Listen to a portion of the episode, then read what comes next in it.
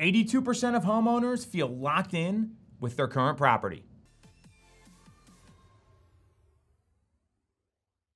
It's been a bit of a grind so far in 2023, and we all know about the lock in effect that there's less homes selling right now than sold last year. This is all, if you're paying any attention to the market, this all should be common knowledge at this point.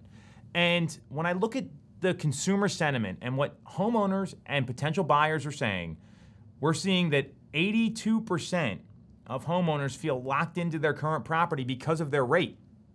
At the same time, some of them do want to move. They're just concerned about what's the payment look like, financially, how do I pull it off, and what's the long term outlook. Being locked in, in a lot of cases, makes it seem like people don't want to be there. So when you think about what happened when rates spiked and how we've seen rates stay high up in the sevens for a while, this is something where a lot of experts are predicting we're going to see rates come down at the end of this year and down again in 2024. And I would liken that to a rubber band. Ricky Carruth said this, where the longer rates stay higher, you're just pulling that rubber band back and back and back and back. And there's more tension on it, and there's more pent up demand. And what's going to happen is when that snaps, there could be a pop bigger than 2020 and 2021 and the first half of 2022. So, how are you getting your business ready for it? And I would argue there needs to be a daily commitment to filling your pipeline with people that feel locked in right now. People that want to make a move, and maybe they're dealing with the condition of I have a 3% rate and I don't want a 7% rate. And what I know is this we're seeing more people that are in their early 30s, more 33 year olds specifically in the US than we've ever seen before. Think about what people do when they're in their early 30s. They're getting married, they're having kids, and if they're already in a property, the kids don't get smaller, they get bigger. They start to think about where can I raise my family for the next 20 years? What's that 20, 25 year property that I'm looking to move to? And when people feel locked in, it tends to mean they don't like their home. And the longer this goes on, for the folks that have real intent and want to buy and sell, they're going to hate that home more and more every day. I went through this myself during 2020 when we were locked down and couldn't actually move anywhere. We couldn't do anything in Pennsylvania. And we had two kids in virtual school and a three year old. And every day was rough.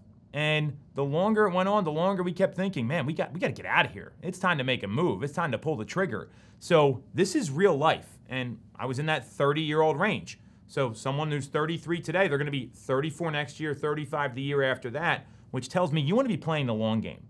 And the way to win the long game is with long term nurturing. So, what I'd be looking at is how to develop a seller focused business where you are having a daily intention of how many potential sellers am I talking to? What activities am I planning to have those conversations? And how can I really work on my listing presentation? That's kind of the skill building phase. And it starts with a plan. How many listings do you want to take this year? How many listings do you want to take next year? Do you have a monthly number? Come up with a number that's going to help you hit your goals. That's step one. And then there's going to be some key elements of having those conversations to move those folks into your funnel, into your nurture plan. So you've got your daily number, you know how many conversations you want to have, how many appointments you want to hit, you've done the business planning. Well, now what you want to do is look at the components of the conversation because talking to homeowners without real intent is fine. You, you've got to get no's to get yeses. That, that's how this business works, right? If you're not looking at the components of the conversation to determine if they're a real prospect or not, you're missing the boat. And that's what we're going to talk about here. So the first one is, and there's going to be five of these things.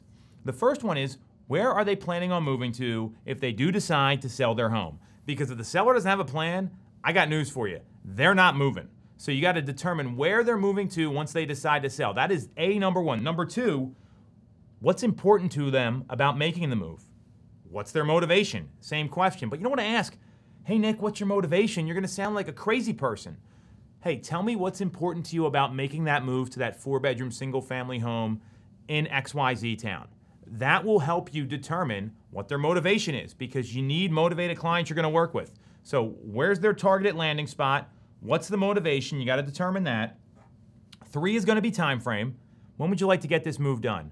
When are you thinking? Because there's going to be conditions that come up, like my kid's finishing elementary school, or I'm waiting on a job change to come through, or I've got to make sure that I help my parents get settled, or we're getting married, or whatever, right? So these are all the things you need to determine.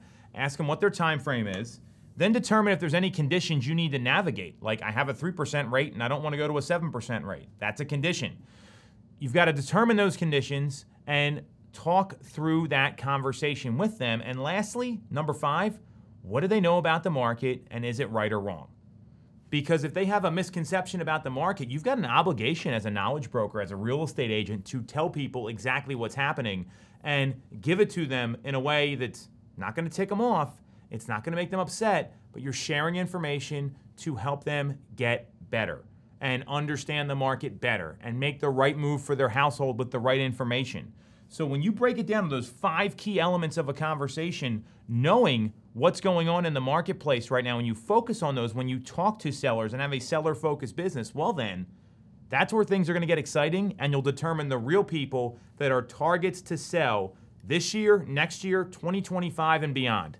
Because every piece of listing business requires that kind of nurturing and that kind of conversation.